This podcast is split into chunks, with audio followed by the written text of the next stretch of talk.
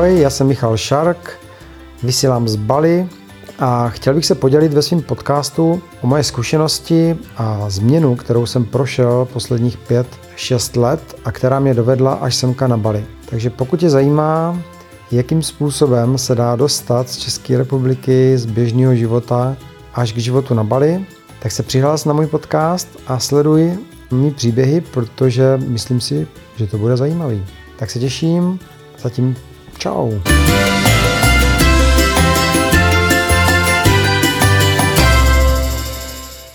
Ahoj, vítám tě u dalšího dílu mýho podcastu a dneska, dneska budu mluvit o odpuštění.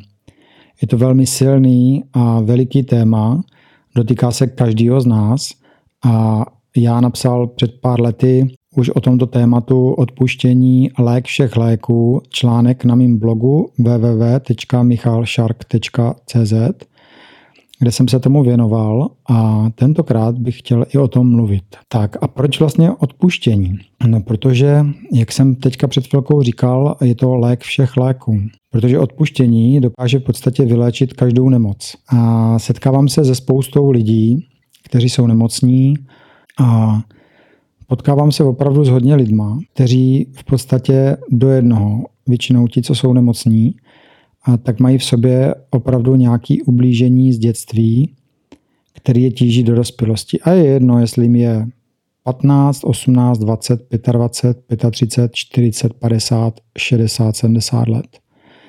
To ublížení z dětství si většina táhneme celý život vůbec nezáleží na tom, jestli jsme teenageři nebo jestli jsme v důchodovém věku. Takže nás to ovlivňuje a čím větší to ublížení máme uvnitř sebe schovaný, čím větší lítost, zloba anebo neštěstí, který si neseme, tak tím větší je pravděpodobnost, že i díky tomu budeme nemocní. Ono samozřejmě nezáleží jenom na tom, ono se tam kumuluje potom způsob života a přibývají věci ohledně špatné stravy, špatného prostředí, v kterém žijeme, stresu, v kterém se nacházíme. Ale tím hlavním a tím nejsilnějším je to, co si neseme v sobě převážně z dětství. Tak a teďka jak z toho ven, že jo? Teď jak z toho ven. Takže je to jediná možná cesta a je to odpuštění. Někdy uh, mně to přijde až úplně strašidelný, protože uh, dost lidí, kteří se dostanou až tak daleko, že vlastně přijde rakovina, což je nemoc, která je posledním varováním, že je potřeba něco změnit, tak uh, nechtějí vlastně ani, jak to říct, ani to otevírat. Oni si to nesou v sobě jako obrovský ublížení. Neseme si to dost často v sobě tak, že ale tomu nemůžu odpustit. To, co mě udělal, tak to si teda nezaslouží. A další jsou takový, jako že prostě ne, tohle se neodpouští, tohle prostě ne. Jako můžu mu odpustit cokoliv, ale tohle, co mě udělal, tak tohle já mu neodpustím nikdy do konce života. Ještě si hodíme takovou kletbu. Do konce života. No a co pak dál, že jo? Pak jde život, k tomu nám ublíží dalších pár lidí, takže jak jsem psal třeba v tom článku, tak jak kdyby jsme si naházeli na záda těžký kříže, No a jeden uneseme, že jo, jako jeden ten kříž, tak prostě je to těžký, že jo, ale lepší chodit bez kříže, no a když už dobrovolně jsem si ho hodil na záda, tak jdem. Ono po cestě přijde další, že jo, zase nás někdo naštve, nasere, jak se říká lidově. A udělá to tak hezky, že vlastně my mu to neodpustíme, protože nám ublížil. Takže šup a další kříž na záda. Že jo? No a teď otázka toho, kdo kolik křížů unese. Někdo jich unese 10, někdo dva a někomu stačí jenom jeden velmi těžký kříž. A sundat si ho z těch zad nechcem. Mm-mm. Ne, ne, já si ho tam nechám, protože on mě přece ublížil. A on si nezaslouží, abych si ten kříž já sundal. Jenomže to si neuvědomujeme. My si myslíme, že tím, že mu to neodpustíme, takže vlastně mu to nějak splatíme, že mu to nějak vrátíme. Jenomže tak to není. Protože ten člověk, který nám ublížil, dost často vůbec neví, že nám ublížil. A dost často se může stát, že ten člověk třeba už ani nežije. A přesto on to nechceme odpustit. No jenomže jediný problém, komu to vlastně ten problém dělá, jsme my sami. My sami dobrovolně se odsuzujeme k tomu, že taháme po cestě životem v době, kdy bychom mohli skotačit, běhat, skákat. A mi tady mluví do toho nějaký pták, takže asi mám pravdu. Takže v době, kdy bychom se mohli radovat ze života, poslouchat ptáky a opravdu si užívat, tak to ne, my se trápíme, protože máme na zádech kříž, on se těžko užívá života když táhneš něco těžkého na zádech. Takže je to potřeba sundat. A jak? Každý ví, že by to bylo dobrý sundat. Někdo teda vysloveně nechce, ten si to chce držet, takže pak přijdou ty zkoušky v podobě drobných nemocí, v podobě velkých nemocí, až třeba v podobě rakoviny. Ono někdy je těžký eh, i na to přijít vlastně, protože stává se, že pokud to obližení je opravdu veliký a stalo se v dětství, když jsme byli malincí, tak jsme se naučili eh, to zamknout, zavřít dovnitř. Takže to šlo do podvědomí, vědomí už si to neuvědomuje. Takže i když přijde třeba ta těžká nemoc, která nám mám právě tohleto vyškrábnout z toho podvědomí, tak kolikrát nevíme. Ani nevíme vlastně, co bychom měli komu odpustit. A nebo si to nechcem přiznat, možná i to, ale může se stát, že vlastně nevíme. Pak je potřeba pátrat. Pak je potřeba pátrat, může třeba pomoct i hypnoza, anebo poptat se svých příbuzných, svých blízkých, mámy, že jo, pokud žije, nebo táty, pokud to není právě ten člověk, který nám blížil a to poznáme, protože asi s ním nemáme dobrý vztah. Pokud s někým nemáme dobrý vztah, nebo dokonce nechceme vidět, nebo snad i nenávidíme, tak to je přesně ten člověk, který potřebuje, aby jsme mu odpustili. Ale nepotřebuje to on. Potřebujeme to my. Děláme to, to my sami pro sebe. Ono v podstatě to odpuštění s tím druhým člověkem nemá nic společného. Aspoň tu chvíli, když odpouštíme, protože my jsme ti, kdo tím trpíme, ne on. My jsme ti, kdo dobrovolně si vzali kříž na, ten zád, na ty záda, ne on. My jsme ti, kdo ten kříž táhne svým životem, ne on. Ono se může stát, já jsem to psal v tom článku a zopakuji to teďka, že vlastně někdo, a imaginární holka, že jo, nějaká náctiletá, jsem ve škole, přijde nějaký kluk, který se mi třeba i líbí a mě řekne, že jsem tlustá, hloupá nána. Super, bum, a mám kříž na zádech, že jo? protože to ti kamaráde do konce života neodpustím. Já, že jsem tlustá, hloupá nána, no zapomeň. A mám kříž. A už si ho šupu. Nesu si ho na zádech a táhnu si ho celý život. Je mě 40, dejme tomu, že je 25 let po škole a já toho Pepíka potkám, že jo celých 25 let se na něho zlobím, celých 25 let nemůžu zkousnout to, že mě řekl, že jsem tlustá, hloupá nána. Ani jsem nebyla tlustá, ani jsem nebyla hloupá, už vůbec nenána. Jenomže já jsem si to vzala sama pro sebe a já jsem to přijmula. Já jsem přijmula něco, co někdo řekl, ale nebylo to moje. To, že jsem to přijmula, tak to je vlastně moje chyba. Já jsem to mohla odmítnout, ale já jsem si to vzala. No, potkáme se, že jo. Pepík, ahoj Máňo, čau, jak se máš, bože, jsem tě neviděl 25 let, no ty jsi krásná kočka. Co? Kočka? Ty debile. Ty o mě řekl, že jsem tlustá hloupá nána. Co to tady meleš? Co, počkej, neblázní. Vůbec nic takového jsem neřekl.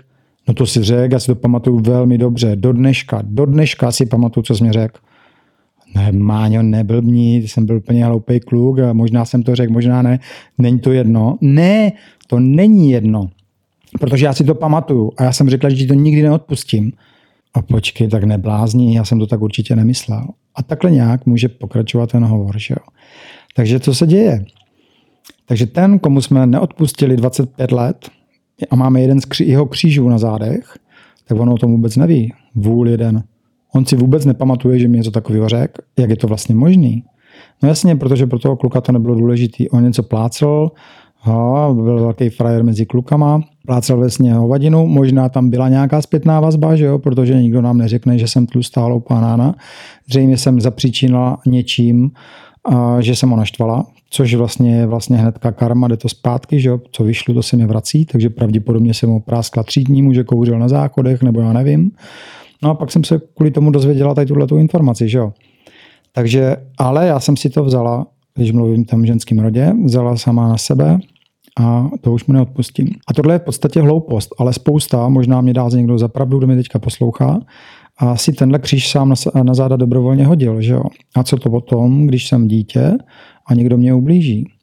Co potom, když mě někdo nechává samotného doma a nedává mě lásku? Nechává mě tam bez strachu?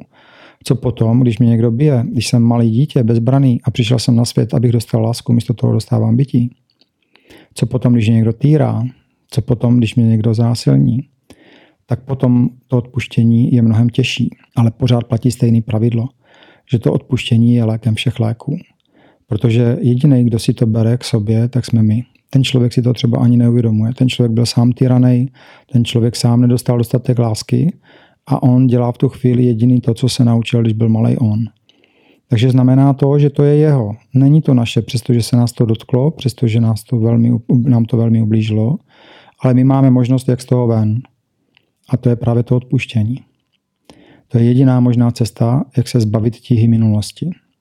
Já už jsem říkal v jednom podcastu, že naše karma, která se vlastně nějakým způsobem formuje v jiném životě, se nám promítne v kostce v dětství. To znamená, že pokud potřebujeme v tomto životě něco prožít, potřebujeme něco překonat, zvládnout, jakoukoliv výzvu, jakýkoliv úkol, tak je to vlastně karmická vazba z nějakého minulého života. Ale aby, protože si většinou ty minulé životy nepamatujeme, takže aby jsme věděli, co máme za úkol, tak se nám to promítne v kostce v dětství. Ať už prostřednictvím rodičů, kteří se k nám nějakým způsobem chovají, nebo prostřednictvím příbuzných, nebo kamarádů a podobně. Takže vlastně tohle si potom řešíme celý život. A jenom na nás. Jestli celý život si to potáhneme, jako ten kříž na zádech, nebo jestli si to vyčistíme. Tak a teď jdu k jádru pudla. Takže odpuštění. Tak jak na to? Spousta lidí říkala, ale já už jsem dávno odpustila, jako už, se tím nechci zabývat, já ho nechci ani vidět, prostě já jsem to odpustila o to, nebo odpustil, že jo.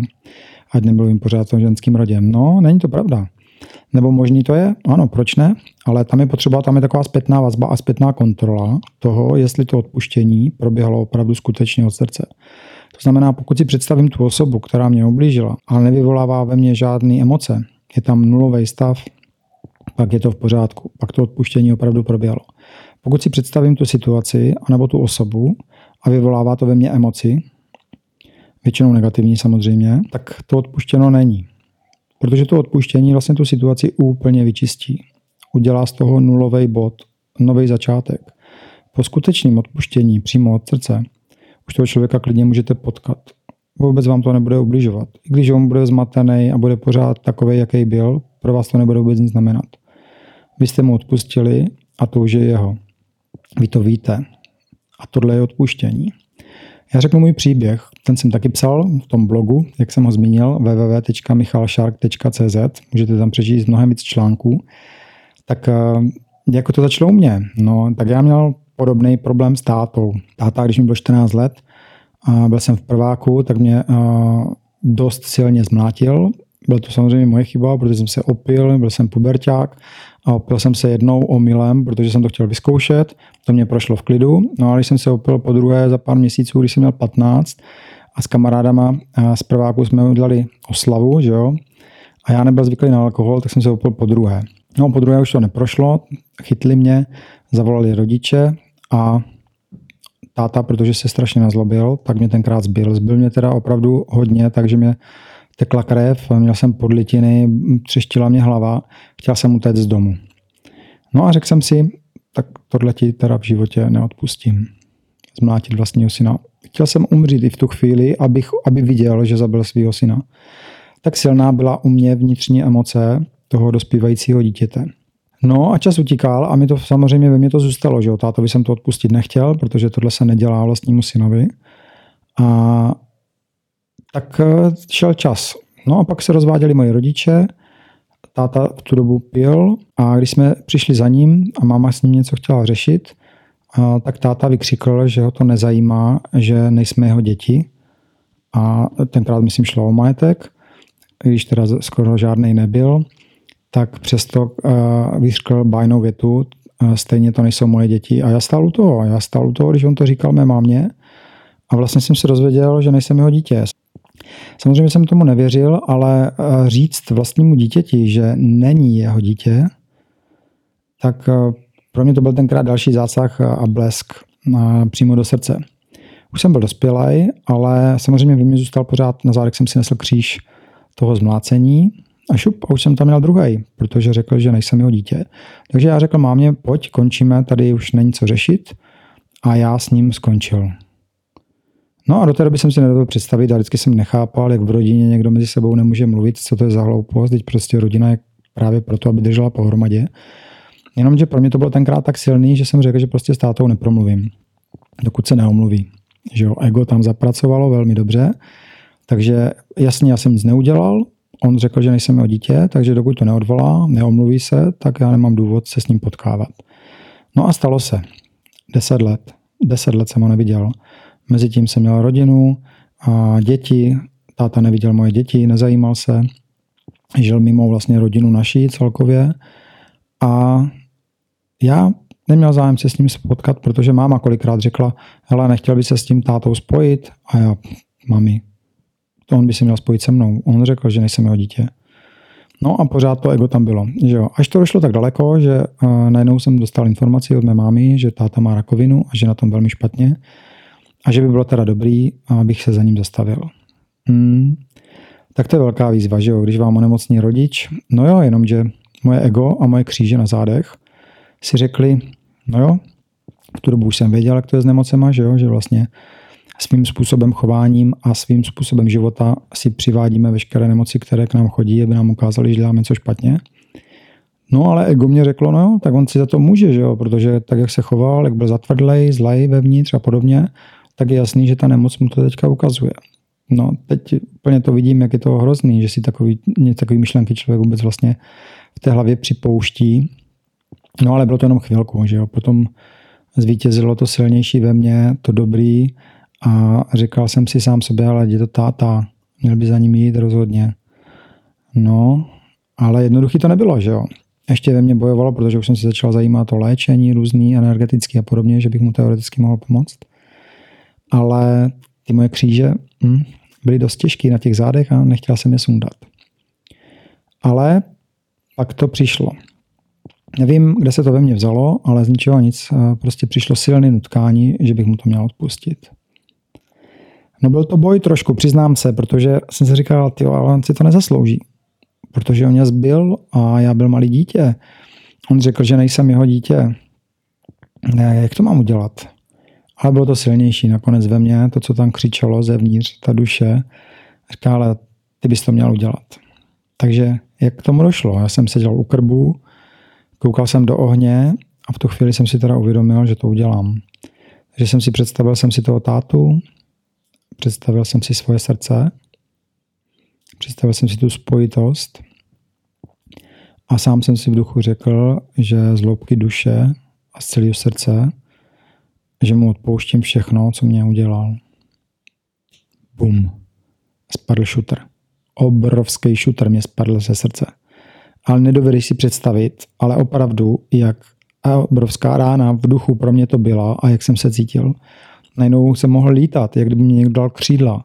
To byla tak obrovská úleva a myslím, tak jsem začal brečet, jak malý kluk, všechno to ze mě, ta emoce prostě odešla. To byl tak nádherný a neuvěřitelný pocit, že to přeju každému. To, to je osvobození. Samozřejmě oba dva kříže mě spadly ze zad, proto jsem se mohl nadechnout a rozletět a byl jsem nesmírně šťastný. V tu chvíli jsem se rozhodl, že musím tátu okamžitě navštívit, takže jsem šel tátu navštívit vypadal hrozně po těch deseti letech. Já jsem si ho pamatoval pořád jako velkého silného chlapa, ale rakovina a hlavně uzařování chemoterapie ho natolik zničili, že z něho byla skutečná troska, žlutej, zežloutlej, seschlej a člověk, který se přede mnou objevil, zdaleka nepřipomínal mě tátu. Takže já ztratil deset let díky svému uh, egu, neodpuštění, tak vlastně deset let života, který jsem mohl mít s tátou alespoň tak, že bychom se občas viděli a že by viděl třeba i moje rodinu. No, jenomže plakat nad rozlitým mlíkem nemá smysl, že jo? protože to se stalo, takže jediný, co člověk může udělat, tak je vnímat to, co je teď. Takže s tátou jsme se začali stýkat, začal jsem za ním chodit, když to vypadalo, že umře každým dnem, podle toho, eh, v jakém stavu byl.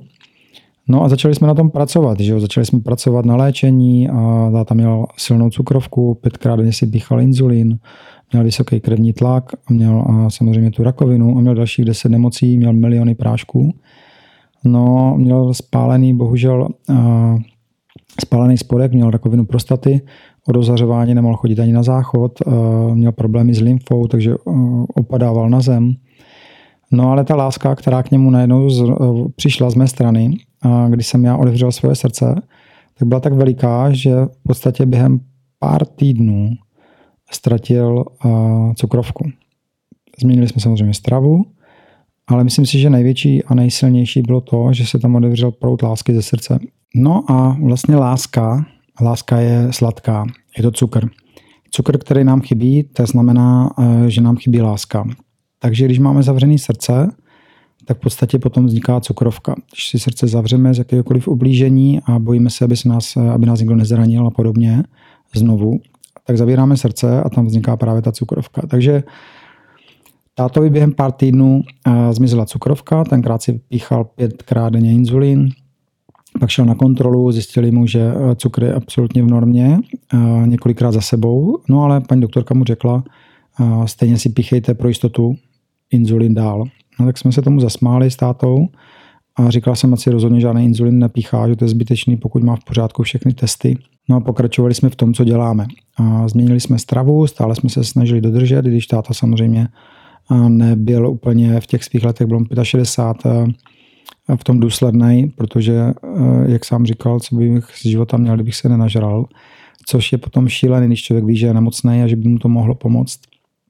Ale ta láska, kterou vlastně, která mezi náma proudila, tak byla mnohem silnější než to jídlo, a což já teda říkám pořád, ono, jídlo je velmi důležitý, ale pokud máte v srdci zastavenou lásku a nebo jste nastavení na zlost a zlobu, je to mnohem silnější věc, která zakyselí organismus, než samotné jídlo. No a my jsme pokračovali dál, tátovi se upravil i krevní tlak, upravili se mu další nemoci, zbavil se spousty prášků. Bohužel ta rakovina ta tam zůstala. On sám říkal, k čemu mě je to, že nemám cukrovku, když mám pořád raka. Takže tam trošku i ta nevděčnost, protože eh, s vděkem by člověk každý, který tu cukrovku má, určitě přijal, že se jí zbavil, ale samozřejmě pokud je tam ještě jiná nemoc, tak eh, táta viděl spíš to špatný a než to dobrý. Tak to pokračovalo. Táta byl, bohužel ta rakovina byla hodně daleko, když ho pustili z nemocnice s tím, že už s ním nemůžou nic dělat, tak v podstatě měl do pár týdnů umřít podle nich a nakonec tady byl ještě rok a myslím si, že velkou zásluhu na to mělo právě to naše zblížení a ta naše znovu objevená láska mezi náma dvouma. A bohužel teda z chemoterapie a ozařováním je kompletně spálený celý spodek, měl rakovinu prostaty, špatně mu fungovala lymfa, takže i upadával, když chodil. Prostě bylo to pro ně těžký, bylo pro ně problém každý záchod, každá toaleta, protože prostě ta uvozovkách léčba ho dost odrovnala. Takže my jsme spolu přišli vlastně opět do kontaktu, no a díky tomu, díky tomu, že jsem mu odpustil, tak jsem se dozvěděl spoustu věcí, spoustu věcí z jeho dětství, kdy on pocházel z 11 dětí, byly to, byla to velká rodina a bylo tam peklo na zemi. Jeho táta na konci války dostal střepinou do hlavy, měl poškozenou hlavu, eh, trošku z toho zbláznil a nastaly situace, kdy když se opil, tak eh, vyváděl strašné věci. Přišel domů, rozbíjel nábytek, vyhazoval nábytek z okna, všechny je byl, byl jejich mámu, byl i ty děti. A dokonce se tam nastalo i to, že znásilnil eh, jednu z jeho sester státových. A všechno tohleto děti viděli, nebo slyšeli, nebo to věděli a každý z těch dětí měl obrovský strach. Dokonce mi vykládal táta příběh o tom, jak eh, jeho táta jednou přišel opilej z hospody, vytáhl všechny králíky z králikárny, všechny je podřezal a pak je zakopal na zahradě. Ráno, když se probral z opice, tak vybral jednoho z jeho bratrů, zmlátil ho do krve a řval na něj, proč zabil ty králíky. Všichni věděli, že ty králíky zabil ten táta. Ale nikdo nebyl schopen se mu postavit, protože táta byl velký a silný a všichni se obáli. Ani máma se jich nezastala. Takže takovýhle hrůzné věci mě vykládal a já vlastně došel díky mimo odpuštění k tomu, že jsem se dostal k němu blízko, dokázal jsem pochopit jeho jednání, dokázal jsem pochopit vlastně, co zažíval on ve svém dětství a taky mě přišlo, jaký byl vlastně úžasný táta. Jak vlastně se snažil dát mě a bráchovi mnohem lepší dětství. Jak vlastně byl úplně skvělý proti tomu, co zažíval on sám. On nechtěl, aby nastalo někdy to, co zažil on, proto se snažil. Snažil se nejlíp, jako dovedl. Podle svých schopností a toho, co se naučil. Neuměl dávat lásku, protože ji nedostal. A to se mu nedá vyčítat, ale já to nevěděl a kdybych mu neodpustil, tak bych se to ani nikdy nedozvěděl. Takže u mě přišlo pochopení, pochopení, proč to udělal, i proč mě zbyl, protože měl strach, že budu opilec jako jeho táta, protože eh, v něm vzrostl vztek kvůli tomu, že jsem nevděčný, protože on se chová co nejlíp, snaží se mi dát to nejlepší a já si toho nevážím. On, kdyby měl takovýhle dětství, tak by byl šťastný, ale on ho neměl. Takže to všechno byly důvody, proč se choval tak, jak se choval a já to začal všechno chápat. Díky mému odpuštění jsem došel k pochopení. Do dneška z toho mám obrovskou radost, vlastně, že jsem to dokázal a že jsem se tátovi znovu přiblížil. Když táta umíral a byl na smrtelné posteli, když už vlastně jenom tělo dýchalo a táta už nebyl přivědomý, tak jsme byli v jeho pokoji, byli jsme tam s jeho a novou manželkou, to už nebyla moje máma, a byli jsme tam i s jeho sestrou, s mojí tetou. No a teta říká, hele, já už musím jít domů za tím svým volem. A já si říkám, ty teto, s jakým volem, s jakým jdeš? A ona říká, no za manželem. A říkám, proč mu říkáš vůl? Říká, no, protože to debil. Říkám, no a proč teda s ním seš, když je to debil? A ona, no, že tomu nerozumím a že vlastně musí, protože není jiný řešení. A já si myslím, že vždycky je nějaké řešení a zůstávat s někým, o kom mluvíme, že je vůl, tak není dobrý řešení. Ale každý máme svoji cestu. Tím to vůbec nezazlívám, protože pravděpodobně si to takhle potřebuje prožít, takže je to její volba. Takže tu cestu máme vždycky. Jsou vždycky dva výběry, záleží jenom na nás, jak se rozhodneme. Každopádně jsem jí říkal, hele, potřebuješ odpustit rodičům, potřebuješ odpustit tátovi a mámě za to, co vám provedli. A ona mě říká, ty Michale, ale ty nevíš, jaký to je, když jsi malá holčička a když ti vlastně táta vyhodí před dveře do bosou, do sněhu a zavře ty dveře. A bylo vidět v ní ten smutek a ta bolest ještě v těchto letech i po 50, možná více letech. A jak to v ní zůstalo a nechce to odpustit. Myslí si, že si to ty rodiče nezaslouží. Ani jeden z nich už nežije, ale ona je ten, kdo si nese ten kříž, kdo si nese tu bolest. A tohle jsem vlastně říkal jeho nové ženě, která tam taky seděla, říkám, víš, já tátovi odpustil. Odpustil jsem tomu, jak to, jak mě zbyl, odpustil jsem i to, že řekl, že nejsem jeho dítě a ona mi říká, uf, jsou emoce. Ona mi říká, Michale, on o tom pořád mluvil. A mrzelo ho to. No víš. No a já říkám, ale já mu to odpustil. Sice jsem mu to nestihl říct, ale on mě teďka slyší. Čo já věděl, že on v té místnosti je, když to tělo už dýchalo, ten kabát obnošený, ležel v posteli, ale jeho duše tam byla, tam mě slyšela. Takže je potřeba říkat tyhle věci. Je potřeba o tom mluvit a je potřeba odpouštět. Protože díky tomu odpuštění přichází pochopení. Díky odpuštění přichází osvobození a díky odpuštění přichází láska. A teď ta emoce, která ke mně přišla, tak je láska. Není to nenávist. Není to zloba, ale je to láska. No a to je moje poselství, tak musím se uklidnit. tak to je moje poselství, protože to odpuštění vás osvobodí. Ještě nakonec bych chtěl dát radu, jak na to. Protože spousta lidí by ráda třeba odpustila, ale zkoušeli to různýma způsobama a neví, jak na to. Moje rada zní, můžeš to vyzkoušet i teď. Zavři oči, zkus, zkus se sklidnit sám dovnitř, najdi si tu chvilku, kde nebudeš rušený, rušená. Zavři oči, představ si svoje srdce. Představ si svoje nádherné srdce, který je plný lásky. Představ si toho člověka, který ti ublížil. Představ si tu situaci. Zkus se na to povznést, zkus se na to podívat jako divák, s odstupem. Zkus tam najít pochopení, protože ten člověk zažíval něco děsivého a to bylo jeho jednání právě na základě toho, co zažil sám. Já vím, že ti to může být jedno, ale zkus se na to podívat prostě jinýma očima odosobni se od té situace, představ si znovu to svoje srdce a prones sám v sobě v duchu, nebo i klidně nahlas. Řekni jméno toho člověka a řekni, že mu odpouštíš. Představ si, jak ze srdce jde ta láska a to odpuštění přímo k tomu člověku.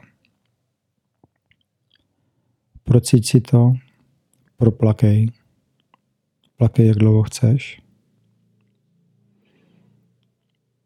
A zkus zaplavit to svoje srdce znovu láskou i k tomu člověku, který mu odpustil. A tohle je odpuštění. Musí projít celým fyzickým tvým tělem, celou duší. A jestli se to povedlo, tak to potom poznáš, když si znovu vzpomeneš na tu situaci nebo na toho člověka a pokud tam bude neutrální, neutrální výraz, nebude tam žádná emoce, aspoň teda rozhodně ne ta negativní, pozitivní je v pořádku, ale nebude tam žádná zloba, nebude tam žádná lítost, nebude tam žádný neštěstí, žádná bolest, bude tam nula, bude tam rovnováha. A pokud to tak je, pokud teď máš pocit, nebo budeš mít ten pocit, že se s tím člověkem klidně můžeš setkat, aniž by ti to vyvolávalo nějaké emoce silný, tak, tak je to v pořádku a našel správný odpuštění. Moc vám všem přeju, abyste ho našli. Je to něco, co osvobodí tebe. Není to vůbec o těch druhých lidech, je to o tobě. Tu cestu si to potom najdeš nebo nenajdeš, ono to na tom moc nezáleží. Ty lidé už nemusí žít. Můžeš odpustit komukoliv, na koho si vzpomeneš, na všechny, co ti ublížili a nezapomeň na sebe, protože to odpuštění je důležité taky pro tebe. Odpustit si to, že vlastně jsi nenašel to odpuštění. Odpustit si to, že ztratil z nějaký léta života, protože se s tím trápil. Všechno si odpust. Vyčisti si to. Zkus si napsat na kus papíru, komu bys měl všemu odpustit. A zkus ten seznam pomaličku očkrtávat. Je to cesta sama k sobě, je to cesta k lásce, hlavně to cesta ke zdraví. Protože to je to jediná možná volba, jak žít zdravě. To znamená nečistit se jenom tím, že vyčistíme naše tělo, ale potřeba vyčistit i tu duši, i tu krabičku, co máme v sobě dost často zavřenou a nechceme do ní nikoho pustit. Takže dovol si pustit dovnitř sám sebe, vytáhni ty bubáky a strašáky, co tam jsou nastřádány za ty léta a všechny je pustě. Tak, to byl dnešní můj podcast. Jsem z toho trochu na měko. Ani jsem to nečekal. Doufám, že vám to pomůže a zase kdyby alespoň jednomu to pomohlo, budu šťastný. Proto to dělám. Takže mějte se. Ahoj a těším se na zpětné reakce. Ciao.